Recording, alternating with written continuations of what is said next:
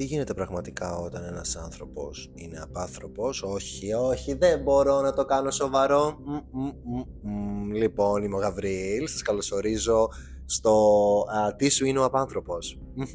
Εδώ θα μιλήσουμε για ε, θανάτους, για εγκλήματα, για δολοφονίες, για όλα αυτά, ε, όλες αυτές τις πράξεις αν θέλετε που μπορούν να κάνουν έναν άνθρωπο απάνθρωπο και να αναρωτηθούμε μαζί άλλη μία τι σου είναι ο απάνθρωπος. Χαίρομαι πάρα πολύ που θα πάμε μαζί αυτό το ταξίδι. Ανυπομονώ ε, να μπαίνω στα αυτιά σας, έτσι βαθιά βαθιά, κάθε Παρασκευή με νέο επεισόδιο.